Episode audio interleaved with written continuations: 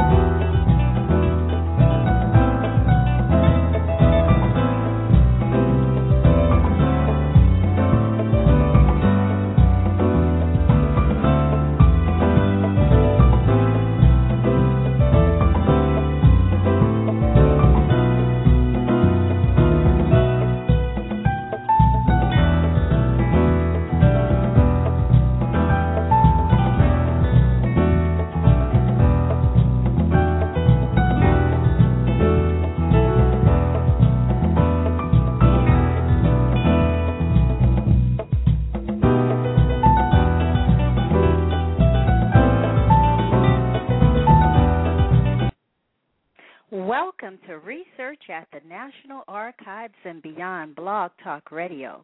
This is your host, Bernice Alexander Bennett. I want to welcome the callers and chatters to research at the National Archives and beyond.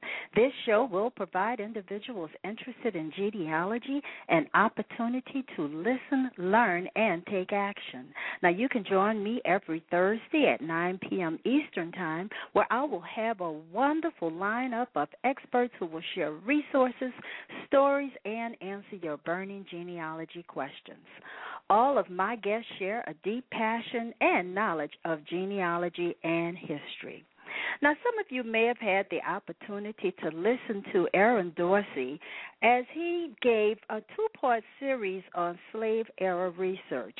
Well, tonight we're going to continue talking about slave era research. The discussion is going to focus on the process of identifying and documenting slaves on the Lipscomb plantation in Durham, North Carolina. Gwendolyn Olson the guest for the show, the show tonight is a registered nurse at Stanford Hospital in the California Bay Area. She is also a family historian and researcher who has been fascinated by her family roots as long as she can remember. Gwendolyn's research led to led her to document the slaves on the Lipscomb plantation and to meet many slave descendants of those families. She also obtained a few pictures, and she's actively looking for more photographs of the former slaves and their first generation descendants. She has compiled a short story of the slave history of the Lipscomb plantation, which is made available to guests at the Arrowhead Inn and has turned out to be a very popular read. Let me just give a warm welcome to Gwendolyn Olson to research at the National Archives and beyond. Gwendolyn, are you online? I am. Hello, Bernice. Well, welcome, welcome. I'm. I've been just telling everybody about you, and so I'm so glad to have you on tonight. Well, Gwendolyn, why don't you tell us what were your first genealogy experiences?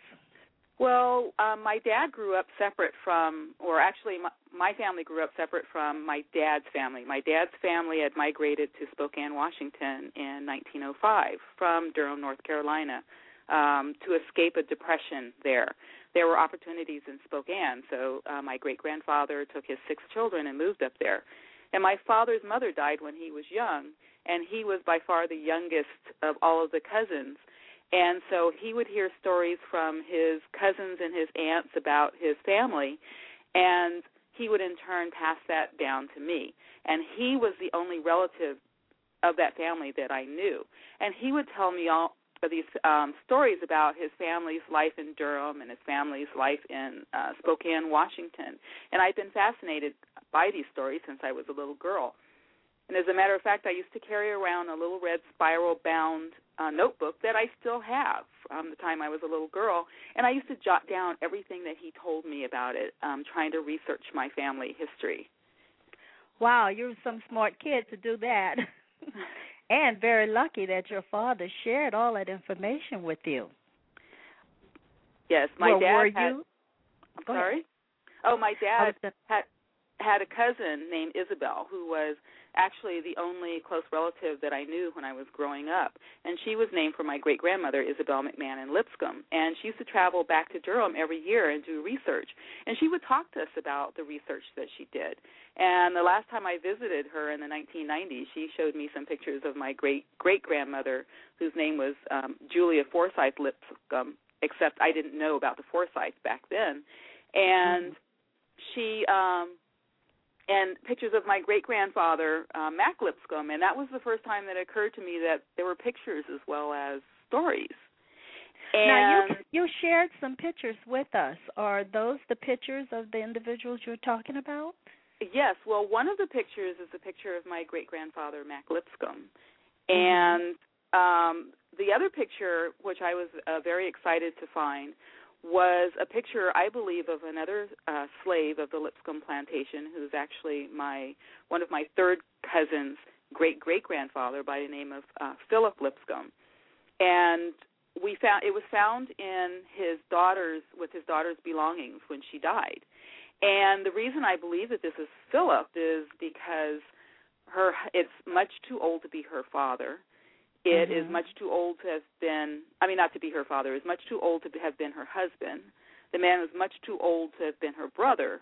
And mm-hmm. there was no reason for her to have anyone else's picture in there in her um, with her belongings. So I believe that this is Philip uh, Lipscomb. I'm mm-hmm. continuing to, to do research on the picture, but I believe that that is uh, that is Philip Lipscomb. Um, well, I the also pictures have, are beautiful.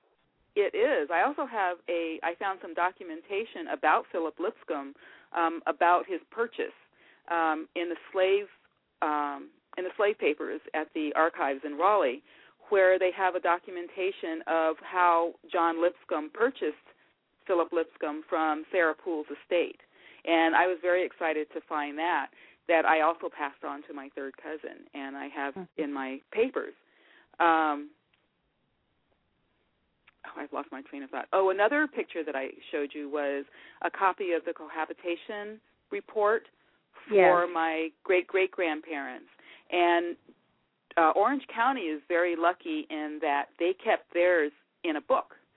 In 1866, it was required that all of the former slaves register their slave marriages if they decided to continue it. And it cost a quarter, which must have been a lot of money for them back then. And Orange County registered over a thousand marriages, and mm-hmm. they registered it in a book. And the and the fact that it was in a book meant that it's there for people to uh, you know look at. There are a lot of other counties that just registered them on loose pieces of paper, and those pieces of papers got lost.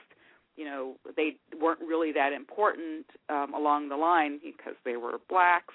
And there are a lot of co- counties in North Carolina that don't have any cohabitation uh, records, but um, Orange County is lucky in that they still have most of theirs. And I was able to find the cohabitation records for most of my ancestors, as well as the people from the um, Lipscomb plantation that registered their marriages and I well, able Gwendolyn, to... let's let's go back a, a, a minute. Now, when did you? I mean, you said you found all these records, but when did you start your serious research? Um, I started my serious research probably in about 2006. Um, mm-hmm. I my mother died, and my mother didn't like genealogy. She felt like they were all dead, just leave them alone. And my mm-hmm. father died when I was in my early 20s, and so I didn't have him to ask questions of anymore. And I would ask my mother some questions, and she knew some things about my dad's family, but not as much as what I wanted. So mm-hmm. with the computer age, you know, I got online, I found AfriGeneas, and I started putting out requests. And one of the requests that I made um, was about, you know, Lipscomb family in Durham, and I saw a woman whose name was Yvonne um, who was making a request about Lipscombs in the same area, so I contacted her. And I'd already mm-hmm. done a lot of research and had already expanded my curiosity from my direct family to encompass the entire slave plantation. And I started uh, documenting a lot of the families because you know I look I would look at the 1870 uh, census and see all of these Lipscombs all living together. And mm-hmm. it was just very interesting how they appeared to have leaned on each other, you know, for support in those early years. So I just started documenting all of the families and trying to find out as much as I could. So I contacted Yvonne, who was very excited to have gotten into um, an email from me, and so we became friends. And she started pressuring me to um, go back to Durham and do some more research and meet family members. Mm-hmm. So um, I was kind of like, oh, I don't know. She said, well, you can stay with my cousin. She was putting her cousin's uh home up for me that her cousins that didn't know me and I was thinking, well, that's kind of awkward. What if we don't like each other? So meanwhile, I mean, you don't know.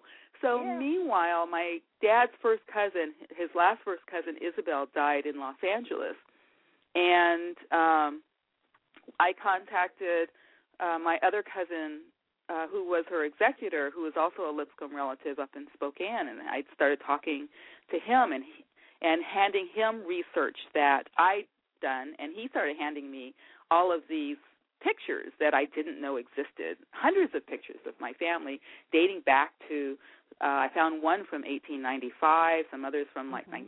1910 the beautiful pictures. So we started talking, and I got in contact with my family in Spokane that I didn't know. Um, I knew they existed, but I didn't know any of them. So we became acquainted. So um, I was talking with Yvonne about going over to Durham. So finally, I made plans to go to Durham in 2007. So I talked my cousins into coming with me. So we all met for the first time at the Lipscomb Inn or the Arrowhead Inn in uh, Durham, North Carolina. And when I made my reservations, I told them I wanted the Lipscomb room because I was a descendant of the Lipscomb slaves. So I was able to stay in the room. Five of my cousins came out with me to um, North Carolina to the Arrowhead Inn, and we all stayed there. And the innkeepers were so excited to have so many of the descendants of the slaves there that they contacted the uh, newspaper and thought that it would be a great human interest um, story.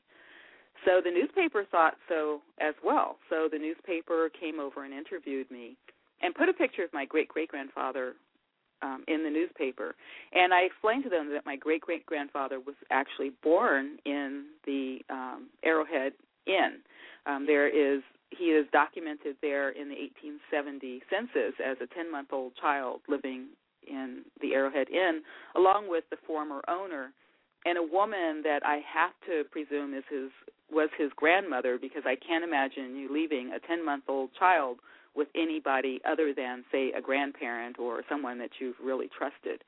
And so along with his brother and I found his um parents elsewhere, you know, setting up a home with some other of his children. And so they did a story. They um, ran a picture of my great grandfather, and that actually put me in contact with some other relatives that I had been looking for. Um, relatives of my great great grandfather's, not my great great, my great grandfather's brother, who had stayed in um, Durham. So uh, we exchanged information and pictures, and it's funny that my family who left had all the pictures. His family um, had some information, but they did not realize that there were pictures uh, of this generation that were in existence. And when I first met him, I showed him pictures of my great grandfather and of my great grandfather's brother who migrated with him over to Spokane. And I went over to the church that my great great my great grandfather uh, Mac Lipscomb's brother Isham was the first minister of. It's called Lipscomb Grove Baptist Church in Durham, uh, North Carolina. And I was talking to the the members of the church, and I said, "Well, I've got these two great pictures of his brothers, but there's no existing picture of Isham." And they said, "Oh, yes, there is. We've got a lovely picture here that's been hanging in the entrance of the church for the past hundred years." So they brought down this wonderful picture of my great grandfather's brother that his descendants had no idea existed, and they'd been going to that church for you know all of their lives. They just walked under the picture as if it were a piece of the furniture, completely ignoring the fact that it might be their family member. So that put them in touch with um, a lost uh, a lost picture Well, now, Gwen, this is a really fascinating story, but I just want to know how did it feel to go to the Arrowhead Inn and stay in the Lipscomb room? Tell me, what was that like? It was surreal. Um, walking around, realizing that my ancestors had walked this land and worked this land, and worked this land without choice was just mm-hmm. and they survived it was it just made me respect my ancestors so much more mm-hmm. and when i look at what they were able to accomplish um my great grandfather shortly after the civil war bought some land and it selling that land enabled him to move to spokane to mm-hmm. start a new life and the other the other thing that brought home to me was that when I met my Lipscomb cousins, and I call everyone from the Lipscomb plantation a cousin, whether they're really related to me or not. I think that we are all cousins in situation. You know, we were all bound in involuntary servitude on this plantation, and mm-hmm. our families survived, and I think that makes us related in some way, even if we're not, you know, related by blood. Mm-hmm. And um, you know, the, the, I and so many of the people in Durham didn't realize what our relationship was with the Arrowhead Inn. They drive by it every day and did not realize that this was the source of our family name and the source of where our ancestors came from. Mm-hmm. So I was able to put them in touch with their roots that way and the owners of the Arrowhead Inn said that after I visited and after um, the article came out in the paper, they had tons of visitors that were coming by saying that my ancestors were enslaved here. Can I look around? And mm. that had never happened before. So you so, really opened up that door. I did. And the other thing that is great is I will talk to people in Durham and they'll say, "Oh, my mother was a Lipscomb or my you know my father was a Lipscomb or you know my grandmother was a Lipscomb and I tell them give me their names and I'll tell them um what family they descend from and mm-hmm. Almost I can almost always identify them uh, from one of the major families and say okay this is the earliest um ancestor I have identified with your family and I've identified some of them that have gone back to that were born like around 1800 1795 you know, I have not I have not gotten to the deed books to go back further, which is what I plan to do the next time I go uh, go to Durham. But I've organized them into um, eight separate families. There are eight major families that I've found there. In well, before 18... you go into the discussion about the families, um, which newspaper uh, did this uh, article appear in? Um, just a second and I will get the paper. Sorry. Mm-hmm. I, that I didn't think about getting. But um let me see. Um so, you know, so I can organize them in the separate in the different families and give them I've located most of the names of the slave their wives and mm-hmm. in 1860 according to the slave uh, according to the um, slave records, um, John Lipscomb, John and William Lipscomb had uh, 52 slaves. And out of those 52, I've identified almost 40 of those slaves. Um, one of the problems that I'm running into is that some of the slaves on the Lipscomb plantation will not be carrying the Lipscomb name after emancipation because their fathers were on other plantations, and after mm-hmm. the war, they'll have changed their surname to whatever their father was, mm-hmm. whoever their father's name was. Um, so the name of the newspaper was the Herald Sun, and okay. it was printed in November 11th, 2007. Mhm. The Herald Sun. Okay, yes. and that was November 11th. 2007. 2007. So take us back to your research. Now, you identified 52 slaves. Yes. And then how did you identify those 52 slaves? Okay, well, according to the slave uh, census, there were 52 slaves.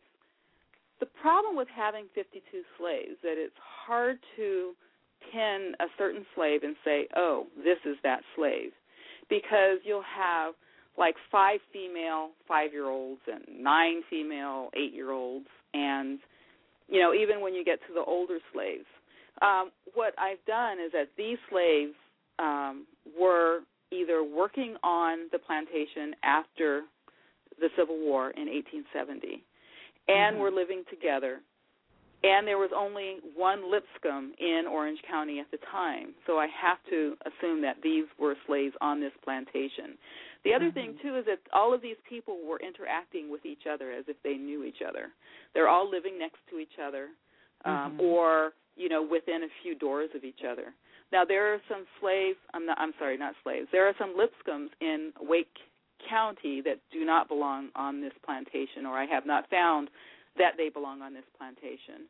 Um, and there are some in um, some other counties that I uh, Lipscombs in other counties because William Lipscomb, who was the original owner of the Lipscomb plantation, originally came from Person County, and for some reason I can't find a lot of the slaves that remained in Person County. It seems like they, for the most part, came over to Orange County.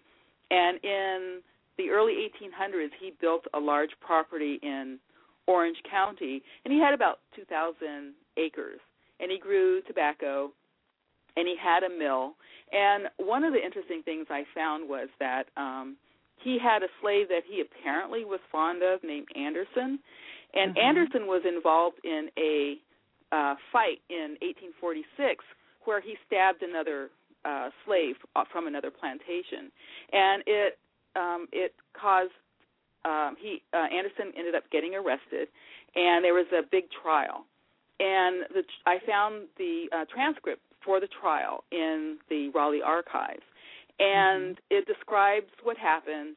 The slaves were at church. Apparently, Anderson and this other slave had uh, his name was uh, Daniel had some bad blood between them, and Daniel attacked Anderson, and it looked like it was pretty much decided to be self-defense on Anderson's part because this guy struck Anderson a couple of times, and he was just trying to get away, and um, Daniel picked up a rock, and then Anderson ended up stabbing him, and it's this long trial, and they deposed seven slaves um, for this trial. They um, talked to them, and the funny thing was, I was able to identify most of the slaves that they deposed as uh, ancestors of a lot of Lipscomb slaves and people that I Mhm. know. I was able to go to them and say, "Hey, this person mentioned in here is your ancestor."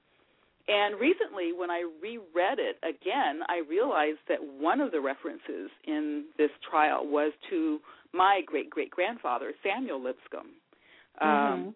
and the whole reason the fight occurred was because my great great grandfather and another slave named Henry were attacked by uh, what they called the Bumpass boys, the um, two slaves from the Bumpass plantation. And Mhm. Anderson had made some remark about, uh, I guess, retaliation, or Daniel thought Anderson had made some remark about some retaliation, and that's what was the cause of the fight.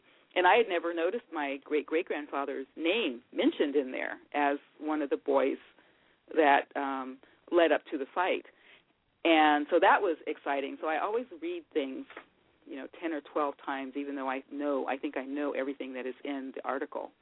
Um, so um, Anderson was Anderson was um, um, incarcerated, and John Lipscomb paid a thousand dollars to bail him out, which is a good amount of money back in 1846. Yes, it And- certainly was. Yes, and um, he defended him, you know, in during the trial. So Anderson ended up getting off and going back home with John.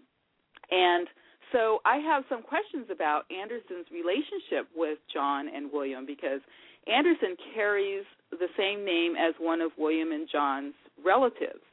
And Mhm. according to right according to a history of Durham, Anderson was he was the miller, and he and John Lipscomb, who was William's um, son, were supposed to both inherit the mill, fifty-fifty. Mhm. you know, white man and a black slave were supposed to inherit this mill. But they mortgaged the mill in 1860 before William died, and Anderson never got um, his share of the mill. But the other interesting thing was that when William wrote his will, he split all of Anderson's children among all of his all of his children, uh-huh. which was you know splitting up the family of someone that it appears that he was attached to was just a very strange way to show how much you cared about someone. Well, and and I would think that perhaps this was not unusual that they wanted to keep them in the family since they perhaps had been with the family for a long time. That that is true, but I would think that if it was a slave that he really cared about, he'd at least send all of the children with one one of his children and keep all mm-hmm. of his children together instead of splitting them up amongst the children. But of course, William Lipscomb died after the war was over, and it was a moot point because um, they were no longer slaves after that. Mm-hmm. Well, Gwendolyn, we're going to take a quick break and then come back, okay? Okay.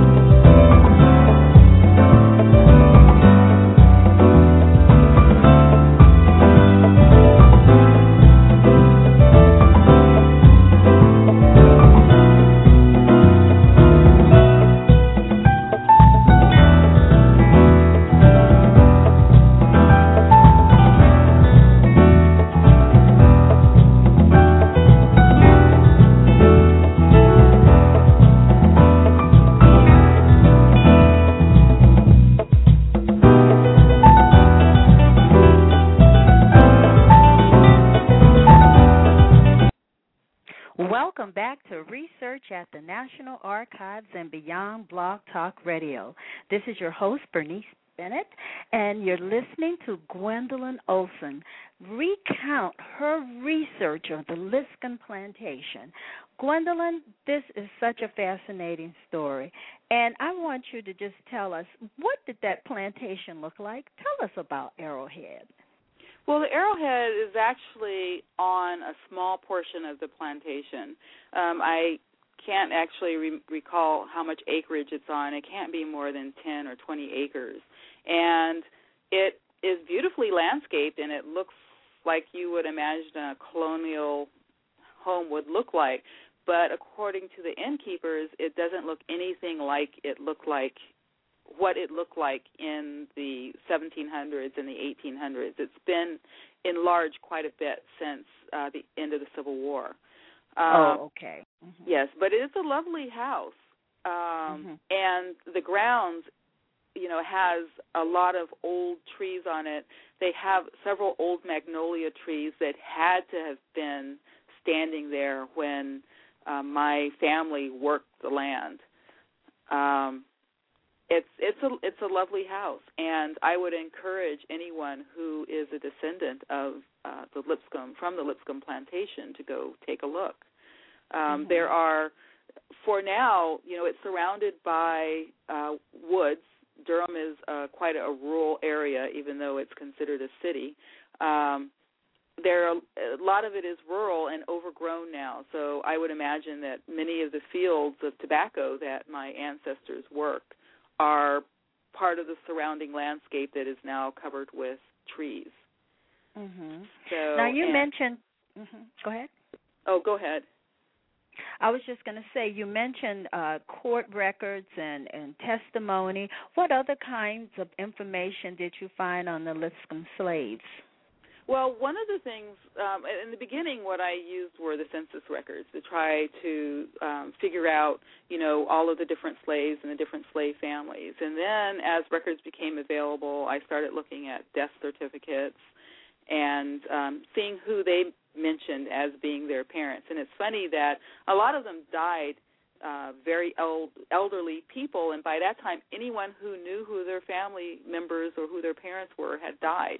And luckily a lot of them I'd already identified the parents, and um, you know I I could I knew who the parents were, so it didn't matter that the death certificate said uh, didn't say anything. So um, another thing that I looked for, I looked for marriage records. Um, there were marriage records from the 1800s. Orange County kept great marriage records. I was Mhm. able to go down to the recorder of deeds for Orange County on my last trip and actually handle, you know, marriage records from the um, 1870s, 1860s, and quite Mhm. often they did name who their parents were, and I came up with some surprising, you know, results. But unfortunately, I didn't wasn't able to stay as long as I wanted to because there's always one more record you want to look up and Mhm. find you know find a parent. But the most exciting thing that happened while I was there was that I located a sibling of my great grandparents that I didn't know existed. Um, I did not know they had an older sister, and I found her their older sister's marriage record. Um, Mhm. One of the other things that I discovered is that back in the days when you didn't have birth certificates, people changed their names. You know, if you didn't like your name, you could change your name to something else along the way. You know, I had a Mhm. grand aunt who changed her name several times, and I kept running into, you know, Vera and can't remember some other names, and I would say, "Who the heck is she?" And my cousin said, "Oh, that's Aunt Bailey. She was just experimenting with other names." And she changed her name from Isabel, which was she was named after her mother, and she died Bailey. But in between, she had several other names that she changed her name to, and that wasn't uncommon. Another thing that Mhm. I realized was that um, people would have, say, a slave name that they, I guess, they would be called by their owners, and then they had the name that they called themselves. And one of the people that I found this in uh, was my great grandmother, my great great grandmother, um, Julia Forsyth Lipscomb. Um, In her slave papers, she's known as Dicey, and I would have never found that except that one of her sons listed her name in on his death certificate as Dicey, and I was saying Dicey. Her name is Julia. Where in the heck did Dicey come from? And then he listed her maiden name, and that was the first time I'd seen her maiden name as Forsyth. The other issue that you run into is that when you're doing a death certificate, the person taking the information is not necessarily going to ask a black person how to spell the name, and the black Mhm. person is not necessarily going to know how to spell it. And Forsyth was spelled in such a strange name. It was luckily, luckily, I could look phonetically at it and say, okay, so what name is this? And I was able to figure out that it said Forsyth, Dicey Mhm. Forsyth. So then go back and look at other records and find her as a teenager being sold or actually given as a deed of gift by William Forsyth to his daughter, uh, Susan Forsyth Walker, when she married her husband. Um, so I found her being given away. So in some records, I find her listed as Dicey. In some records, I find her listed as Julia. And apparently, at home, she was called Dicey. But when she would talk to the census taker or anything having to do with any kind of record keeping, she would refer to herself as Julia. Mhm. And I found other people like this that would have various names, a name that they were called at home or a name that they were called during slavery, and then they would rename themselves uh, something else and a name that they would tell to the census takers. So you have Mhm. to be aware you have to be aware of that, that you're talking about the same person, even though you're finding two distinctly different names. Right. Well, what you're saying though is very consistent with the discussion uh, last year when we had Aaron Dorsey on, and he talked about the need to look at various documents Yes. to come to a conclusion that you're really looking at the right person and the same person. And it Yes. sounds like that's what you did. You had a document where she was called Dicey, and then you were able to go back to the slave record and see the exact same uh, name. Yes, I never take one record and make an assumption that this is the correct information. I like to have two or three pieces of documentation giving me the same information. And Mhm. sometimes you have to look at the documentation because you have sometimes you have two or three pieces of documentation that appear to be giving you different information, but you need to get Mhm. that fourth piece of information to tie it together to find out that no, it is saying the same thing but different ways. Mm-hmm. So, mm-hmm. as in, you know, the Dicey Lipscomb as opposed to Julia Lipscomb. So I had to go look yes. at other information to find out that, you know, it is the same person. It is giving me the same information. Mm-hmm. And the other thing that I've discovered or that I've figured out doing the research is that I would go to Durham, I would look at something and it and put it aside because it didn't look like something that was relevant to what I was searching for, and then get back Mm-hmm. home and get other information and realize that that's a piece that I needed. So now when I look at something and it doesn't appear to be relevant, I put it in my pile and I get it anyway.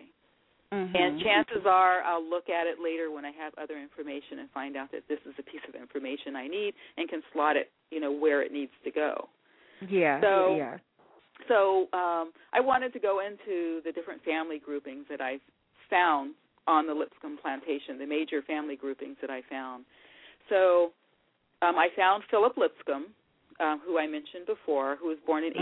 1837 and was purchased from the Poole plantation um, after the death of his owner, Sarah Poole. And he married a woman named Edith Holman. And Edith Holman was on a plantation next door, and that's what often happened. Um, there are large um, Philip Lipscomb was the third largest slave owner in Orange County. And what happened was, you know, you marry off your daughter to the next door neighbors to kind of consolidate your holdings. And the Holmans were related to um, the Lipscombs through marriage. So uh, Philip Lipscomb married a woman from the uh, Holman plantation named Edith, and more than likely his children were living on the Holman plantation instead of on the Lipscomb plantation during slavery. And then I found um, Harry Lipscomb, who was born in 1828, and his wife Carolyn Lipscomb, who was also a Lipscomb slave.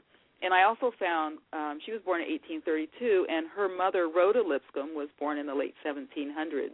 And all of their children would have been born on the Lipscomb plantation. And Yvonne um, descends from this family. Um, Yvonne, the person I first contacted. The person who contacted you. Yes, she was Mhm. born there, and I actually stay now. I stay at my cousin's house whenever I visit Durham to do um, research, and Mhm. we have become very fast friends and cousins. And then there was a Granderson, Granderson Lipscomb. He's another person who has carries the same name as a Lipscomb, uh, white Lipscomb relative, which I find strange. And he was born in 1823, and he also married a Holman by the name of Iris Holman, who was born in 1820. And so their um, children would have been residing on the plantation next door. And I am descended from Samuel Lipscomb, who was born in 1833, and he married Julia Forsyth in 1836. Now, Julia Forsyth, as I mentioned before, was on the Walker plantation, which was in Person County. Well, William Lipscomb also owned about 300 acres in Person County, so it wasn't Mm. inconceivable to have Samuel going back and forth between Person and Orange because they weren't that far apart, and meeting Julia there. And his children were born on the Walker plantation, and I did find them there.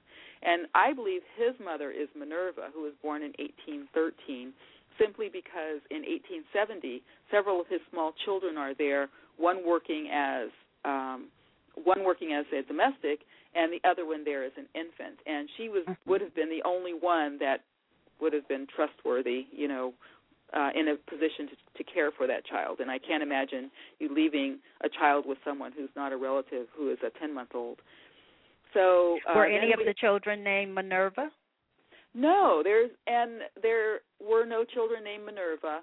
Um, actually, he just he had four sons and one daughter that I found so far. So uh, there were um, I just found Jane, who was the oldest, and then there was Isham, who was the minister of the Lipscomb Grove Baptist Church, and then there was Mhm. Charles, who immigrated to Spokane with my great grandfather, and then my great grandfather Mac, and then the youngest one's name they called him Allie, and I he kind of dropped off, and I thought he died, but about a Mhm. week ago I found paperwork on him. Um, he had um, he had a bastardy uh, charge brought against him that he fathered a child. So I'm when next time I go to Durham, I am going to contact that family and let them know that they are related to the Lipscombs in case they don't know. Mm-hmm. Um, so I plan on contacting, researching that family because the family's name is now Wade. Contacting that family and letting them know the connection, and um, so then there was uh, Peter Lipscomb, who married a woman named Mary that I suspect was from the Lipscomb plantation, uh, Uh-huh. because several of the children I have found on the Lipscomb plantation. So I have a feeling, and Mary died uh, before um, um, before the 1870 census. And then, of course, there's Anderson, who was born in 1813, and he has the largest family of any of them. And he married a woman who was a Lipscomb slave, but interestingly, her na- last name was Sneed. So she must have been purchased from the Sneeds, and she retained mm-hmm. the name Sneed after um, after emancipation. But she died before the 1870 census. But her children, on their death certificates, all uniformly listed a Rowan Sneed as their mother. So I mm-hmm. this I'm sure that this is correct. So he later married a woman named Sally Roberts, and uh, Anderson and Sally didn't have any children. Um, there was a Richard Lipscomb who was born in 1815, and he married a woman named Rebecca Nichols, and um, he also had um, a large family. But but Anderson by far was the most prolific um, um, father, and I found some people that I really could not have not been able to attach to either of these eight major families. Some of them I suspect are also Anderson's children, and research. Um, I'll have to do further research to be able to uh, place them for sure. Well, now Uh, how are you organizing uh, the records?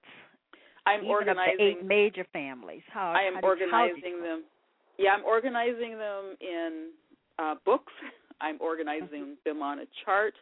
Um, Mhm. So what I've done is I've tried to research them down to about 1900, 1910, and I'm trying to be as thorough as I can from the 1870 to 1910. But I also, on my next trip back to Durham, I want to go and get the um, deeds and try to figure out where these people came from to see if Mhm. they're like second generation because I found uh, William Lipscomb with slaves as far back as 1820.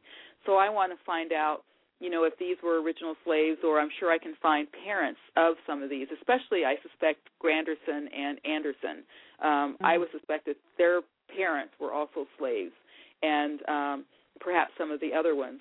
But I want to get to the point where someone on the streets of Durham can walk up to me and say, "You know, I'm a Lipscomb or my mother's a Lipscomb or whatever and I can say, "Well, give you- me your grandmother's name and I can tell you, you know, who she descends from." So, later on after I feel like I thoroughly researched this area from about 1910 on back as far as I think I can go, then I'll come back further, come down to say 1910 to 1940 Mhm. and do more research because and mostly because people um when you get past like about 1910 people can give you enough information that you can say oh well born in you know you're such and such and this is their parent oh i can attach them to you know i can at- attach them to a tree whereas the information back pre 1900 is a little more difficult to search out Mhm. so well, uh, I that have I think several is part of the questions for you, uh, Okay. Gwendolyn, coming out of the chat room. And uh, one of the questions: Have you uh, connected with the uh, white descendants of the Lipscombs? The funny thing about the descendants of the Lipscombs, which I kind of find ironic, as well as the fact that as soon as the war was over, they went from being a very wealthy family to losing everything. Um, soon after the war, they pretty much lost. They lost the home. They they just lost everything. Um, the family daughtered out. I don't know if you know that. I guess you would know that term. The family daughtered out. So there aren't any Mhm. white Lipscombs in Durham anymore. Um, they're um, everyone in Lipscomb. Uh, I mean, in Durham, carrying the Lipscomb name are all they're all black. Um, I have not connected with any of the the family members. I have cousins that have worked with people who said that they were descended from, you know, the people of the Lipscomb plantation. And I hope at some point to get in touch with people who have descended from the owners of um, the Lipscomb plantation and see Mhm. if perhaps they have more information. Because um, the nice thing about the Durham area of uh, North Carolina, you know, they have Duke University there. That have they have a lot of university papers. I tell you, I have a whole career. I- There's at least a hundred years worth of research that I can do just in that area on that plantation, searching paperwork in all of the Mhm. areas that they have it in uh, the Durham area. But no, I Mhm. have not talked to any of the descendants of William and John Lipscomb. Right. Now, how are you collecting family photos and finding descendants? You know, I walk up to people and they, you know, I talk to them and I ask them for photos.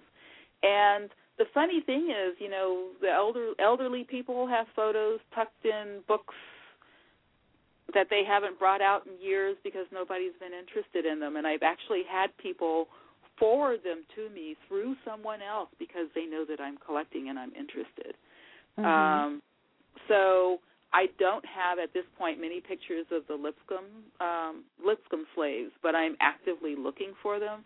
I have a lot of old pictures from some other old Durham branches of my family that have been forwarded to me, but Mhm. um, I am looking for pictures from the Lipscomb, um, the former Lipscomb slaves, and I know they're out there. I just shipped off a lot of paperwork, um, a lot of documentation to the descendant of a Lipscomb slave who I contacted on my last trip to Durham, and we were discussing it.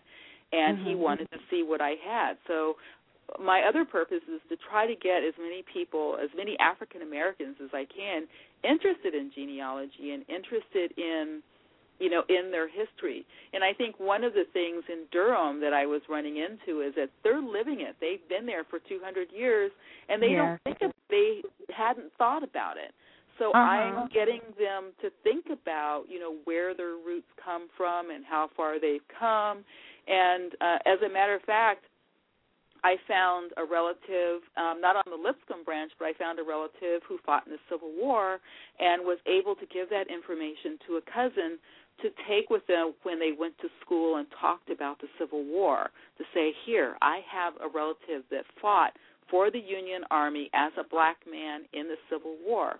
And Mhm. um people there are people there who have owned their land for over a hundred years. And one of my cousins told me that the teacher was asking them to um asking them you know when their family brought their bought their property and whatever. And they'd owned their property longer than anybody else in the in the class including all of the whites that were in the class. And she didn't Mhm. believe it. She thought that they uh she thought that he was giving her incorrect information so her uh grandmother was his grandmother was so outraged that she sent a copy of a deed and said here this is this is the proof yes we have had this property since you know uh, since this time in fact he is telling you the truth That is so quite interesting.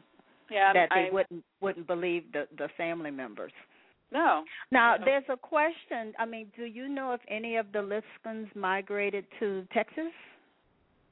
You know the white the the Lipscomb the white Lipscomb family originated in Virginia, um, Mhm. and like so many of the North Carolina families, um, most of the old families in North Carolina came from Virginia, um, Mhm. or at least in the Durham area. So they migrated from Virginia down to North Carolina, and yes, other branches of the family, the white family from um, um, from Virginia did migrate. They have a large presence in Texas. But Mhm. I haven't found most of the slaves from the Lipscomb plantation. I found some that have migrated to Pennsylvania. Um, I found some that migrated to Illinois. I haven't found any in Texas, which is not to say that there aren't any there. Like Mhm. I said, that I pretty much stopped at about 1910, and as of 1910. 1910, yeah, as of 1910, I have not found any that have gone to um, Texas. Now, how many trips have you made back and forth to North Carolina, and and just about how long has this research uh, taken you? Well, I gone back. Um, let me see. Uh, I think five, 2007, eight, nine, ten, eleven. I've gone back five times, Mhm. and I usually stay about a week. And I make a game plan before I go. Mm-hmm. I have a list of things that I want to do while I'm there. And my lovely cousins, they very patiently take me where I want to go. They drive me around to the different places that I want to visit and get information.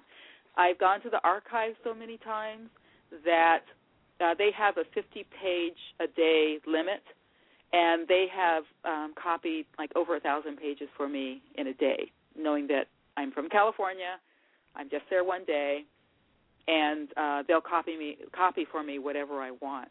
And I usually budget, yeah, I usually budget one to two hundred dollars for uh, paperwork because the copies are ten cents a piece. Mm-hmm. Um, I went to the Durham um, deeds and records to try to get marriage certificates uh, there on my last trip, and the computer, their computer was acting up, and it couldn't print out the marriage certificates, and I was so upset because I wanted all the marriage certificates of Lipscombs pre 1920, and um, mm-hmm. I couldn't get them. And then we ended up going to the Orange Deeds and Records um, department, and we got there about an hour before they closed, and I wasn't finished researching before they closed, and I missed some records that I wanted. Now, so do you take pictures of some of the the, I the records? do. Mm-hmm. I bring my digital camera everywhere. You know, Great. I take my digital camera. I um and I it, digital cameras are wonderful. I take my digital camera and I take uh, pictures. When I talk to people about getting um, about their photos, I take my digital camera and I take pictures of their pictures of their grandparents or any pictures that they will allow me to take. I take Mhm. pictures, I label them, I store them uh, in my computer. I back up my computer uh, frequently. If if I lost all of that, I would be absolutely devastated. Um, Now, other than sharing this information with the people at the inn, have you put this together in a book for the is my community? that is my plan. I've actually talked to uh, one of the um, the person and the Durham Library. Her name is Lynn Richardson, who runs the genealogy department in the Durham Public Library, and we've had long discussions about this.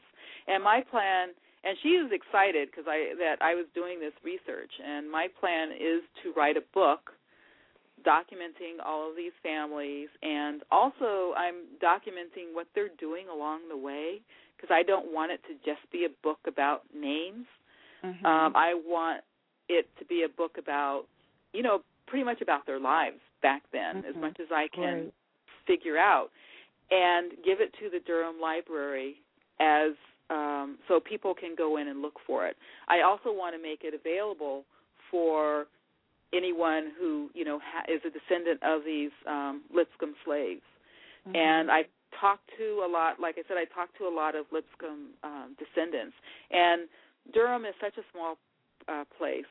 There's and being that Lipscomb, the Lipscomb plantation was the third largest in the county. It's hard to find someone who isn't a descendant of one of these Lipscomb slaves.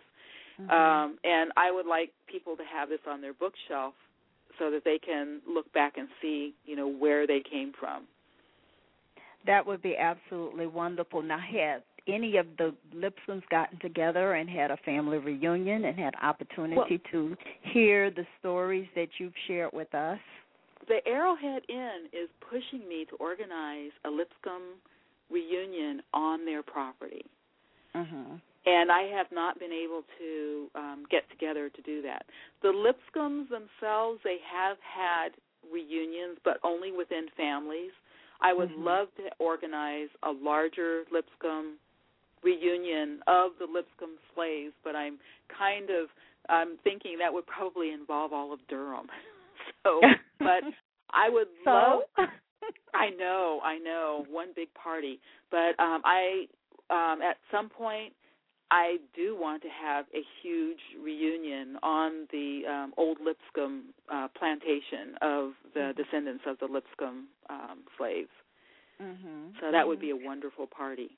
Well, And why don't you tell us where you're you going to look next? Well, um, next I am going to be looking. Um, I'm going to go back to the archives and look up the um, William Lipscomb's deeds, and that's going to give me an idea of when he's purchased a lot of these slaves. I already have all the slave papers. I went and to the archives and um, they have a very they had a large uh, collection of slave papers for Orange County, and I looked at them and said, "I'll buy all of them." And they very nicely copied. It was about a thousand pages and sent it to me uh, free of charge and I use that. So if anyone is doing any research in Orange County and they want to look at slave papers, um, they can just email me, and I can look in my collection because I have it all organized instead of mm-hmm. going to Durham. So I want to go and look at his deeds, all of his deeds, and that's going to give me more of an idea where these slaves came from. It should mm-hmm. show me, you know, and it should give me some more names because along the way, these slave owners would use the uh, slaves uh, they would mortgage slaves to go and purchase other things. And so i should be able to um you know find other find other slave names and be able to attach some of these slaves to parents um be able to find out where he's purchased them. So um, that's uh, one area that I'm going to be looking when I go there. Um, I have to go look in Person County because William Lipscomb originally came from Person County. Go look at their slave papers, go look at their deed books, um, and try to figure out where those those came from. Um, let me see. I have to go back to the Orange County um, Register Register of Deeds and go look up those marriage certificates that I was not able to get to because there are a couple of loose ends, people that I have not been able to attach to trees to see if they have any parents listed on there. Because unfortunately, some of the people don't know who their parents were. They are mm-hmm. purchased as children and they don't know who their parents are, and you know that's very sad. But at least you know the ones who don't know who their parents are i may be able to go back on the deed books and figure out who their parents are or i can just leave it at that and say parents unknown and leave mm-hmm. that as mm-hmm. a sad commentary to slavery um i'm going to be um making some more trips to nara to go and look up some um tax information to see if i uh find anything in the taxes for um for William Lipscomb. I'm lucky to have a NARA that is about 30 miles from my house, mm-hmm. and uh, look up information there. Um, let me see. I have to go look at the uh, Granville slave papers and see if uh, they have any information there about my family. I'm going to be going to Chapel Hill to go look at the university, to look at their uh, slave records. Duke University has a wonderful collection of uh, papers regarding slavery. I want to go into their collection to see what they have there. Um, I I think if I went back, I think if I lived there, I could still do it full time for the rest of my life just researching this one plantation. So. Well, it, it sounds like it would be uh, excellent research, and you certainly sound like you have a game plan. Yeah, and the thing is, is that you have to say at some point, I need to say stop at some point and make a book. So I, I haven't figured out where I'm going to say stop and sit down and write the book. Mm-hmm well, that come that time will come when you feel that you have enough, and the ancestors have given you as much as you can to share with everyone else, which is what I'm happy that you're doing that with us. Now, what tips would you give to anyone searching for their enslaved ancestors? I would say the information is out there.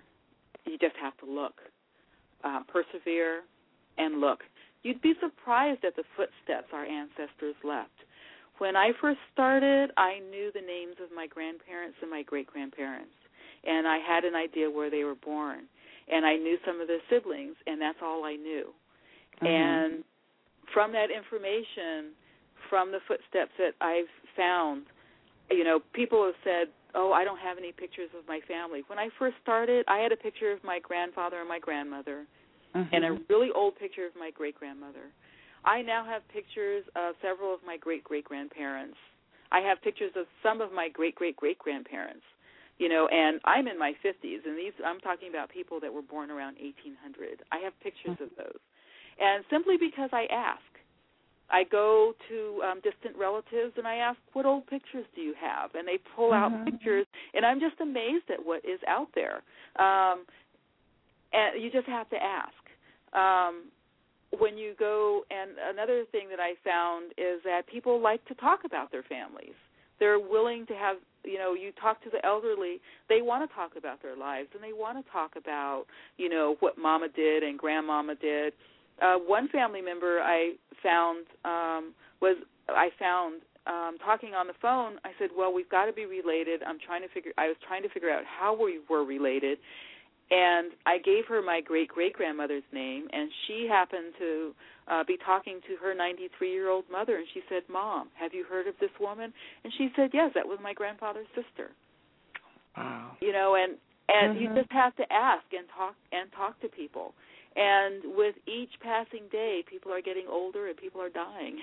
So you have to ask now. That's um, right. Go, That's right. Don't wait. To, no, don't wait. Go talk to your elderly people. One of the Absolutely. most frustrating things I ran into was my dad's cousin who did all of this research. Um, I didn't have any deep conversations with her about it until she started developing Alzheimer's, and I didn't realize it. And she she wouldn't give me any of her research. She said, "I found it, and you can too." I am finding it, but I really wish I had her research. and her research disappeared when she went into the nursing home. So oh, that's so unfortunate. all that years. So I I made my sons promise that they will keep all of my research, even if they're not Mm. interested, to keep it for the next researcher. But Mhm. you have to get out there and ask. Go to your local um, where your local records are kept. The records are there. Most of the towns they have some records. You hear about um, courthouses burnt down. You know, when I went to Durham, they said, "Oh, the courthouse burnt down." Well, they records are kept in other places. You know, you can go to libraries, um, go look at your state archives. I had a picture of my my great great grandmother Julia Forsyth Lipscomb. We had some discussion among uh, my cousins whether who it was, whether it was one great great grandmother or another great great grandmother. We had no idea. Half of the, the family was split on who she was. I went to the state archives in um, in uh, Washington State, and my great uh, my great grand uncle uh, Charles Lipscomb had donated the collection, or someone had donated the collection of his family photos to the archives, and I found her picture in with his collection. So that told me that was his mother, and not you know my other great great grandmother. So that I was able to identify her.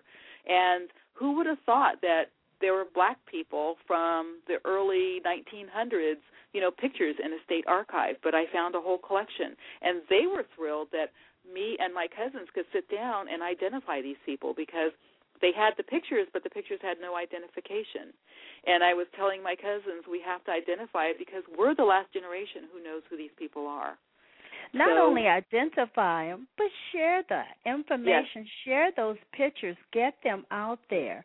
You know, one Yes. thing I want to just share with with everyone that's coming up on my show is that I have uh, a film producer by the name of Thomas Allen Harris, and he's the founder and president of Chimpanzee Productions, and he has coined the term the digital diaspora family reunion yes. in which he has encouraged individuals to pull out the pictures from the shoe boxes, from the closet, and whatever, and videotape people talking about the photos. yes I mean, if you you have family members who sharing with you those pictures, tape them. You know, get them on tape as they describe this is grandma whoever. And that is something that you could just share around the world basically. I mean, as your digital family reunion. Yes, if you don't have a chance to put them together. Yes. We lost so many pictures when Isabel died. My cousin wanted those pictures and they were thrown away by the people people who thought that they were trash. That I have hundreds of pictures in my computer and anyone that shows the slightest bit of interest in any of these pictures, I send them to them. I send them to some people who don't have any interest just to explain to them who they are. I don't Mhm. want any more pictures lost. You know, um paperwork you can usually piece together and recreate. A picture when it's lost is lost forever. It's lost. You're right. And the information on that picture, because I know of a lot of people who will open up a book and say, "Well, I have this picture, but I don't know who it is." Mm-hmm. And when I hint, send pictures to people, I send information about this picture. Who is this picture? You know, who is this person? Um, their dates of birth, who they married, and as much information as I can because I want the pictures to live. Because as long as these pictures live, our ancestors live. Mm-hmm. You can mm-hmm. look at these pictures. It's amazing. I have a picture of one of my great grandfathers, and my son looks like him. You know, it, you you can see the resemblance down through the years, mm-hmm. and I I just find that amazing. So, um, I spread pictures among relatives as as broadly as I can. I I pass them around, and I encourage others to do the same unfortunately I found family members that keep pictures there they have family feuds and they don't want to share pictures. Mm-hmm. So I have acted as go between and taken a picture of the picture and tried to share it. But um yes, I I call myself a picture whore. If you have a picture, I want it. Well, let me ask you something. Two two things. First of all, do you have a blog? I do not have a blog. I or a website. Told me I should start a blog, but no, I don't have a blog, mm-hmm. and I'm thinking about starting one. Mm-hmm. Um, but no, I have not gotten into that yet. Yes. Or or have you even considered sharing some of your photos on AfriGeneas?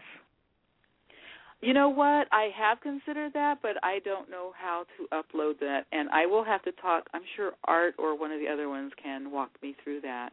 Mm-hmm. Um, but I have I've shared my photos with uh, any relatives that I have found. I'm very free with my information. I'm also free with any research that I've done. I mm-hmm. will share my research as long as um, I get some kind of attribution. And you know, you don't say that this is your research because I worked too hard for it. But um, I am always willing to uh, send people information about their families because I want mm-hmm. people to learn about their families.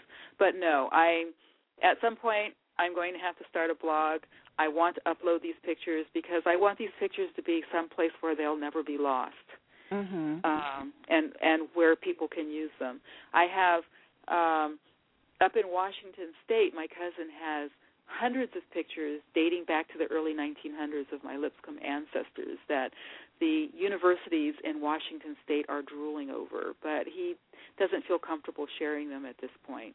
And mm-hmm. he has allowed me to take copies of the pictures for which I am forever grateful.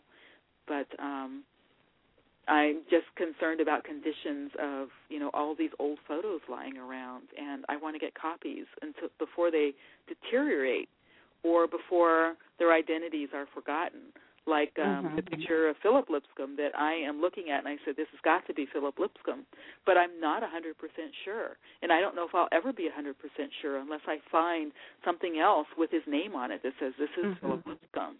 Mhm. Mhm. Well, I certainly want to just thank you so much for sharing uh, your research with us tonight some of you may notice that I have extra time that's still streaming across the airways. Well, actually, Gwen, I didn't want to stop you from talking.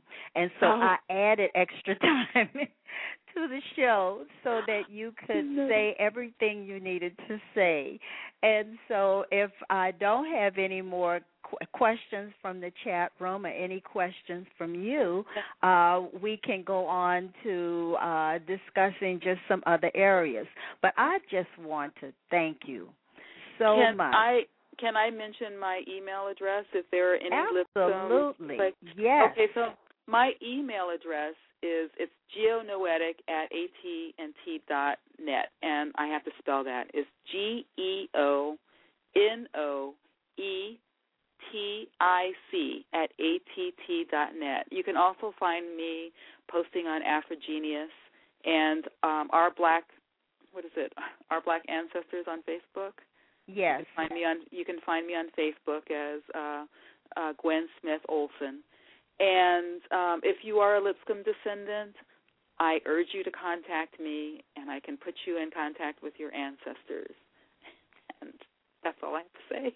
Well, thank you so very much. That's that's wonderful, and I hope that the Lipscombs out there will contact you. I thank think that for, for you to just to just spread the word and just have all of the people contact you and then come back on and tell us what happened is just something that we want to know about. Well, I am really excited, folks, to tell you about the February lineup. I have some wonderful guests that will be coming on. Our guest next week uh, is Margo Lee Williams. Margo will discuss a story about some research that she conducted, and she uncovered her Quaker ancestor named Miles Lassiter. Now, we're going to follow her journey through court records in the Carolina countryside as she uncovers her roots. And so I hope you will join the show next week to listen to Margo. On February the 9th, I'm very excited that we will have Stephanie Martin Coyette. Stephanie has actually done surname mapping in the Florida parishes of southeast Louisiana, and she has gathered over 10,000 surnames for this specific region. And she will share with you, you know, basically the implications of doing surname mapping in your particular community. I did mention to you that Thomas Allen Harris, uh, the founder and uh, president of Chimpanzee Productions, will come on, and he's going to have a lively discussion about searching for identity, family, and spirituality through sharing family stories and images in a virtual family reunion format called the Digital Diaspora Family Reunion Road Show. So that show is on February 16th. And then on February 23rd, we will have Nathania A. Branch Miles. And her talk is going to be on kinships and family ties.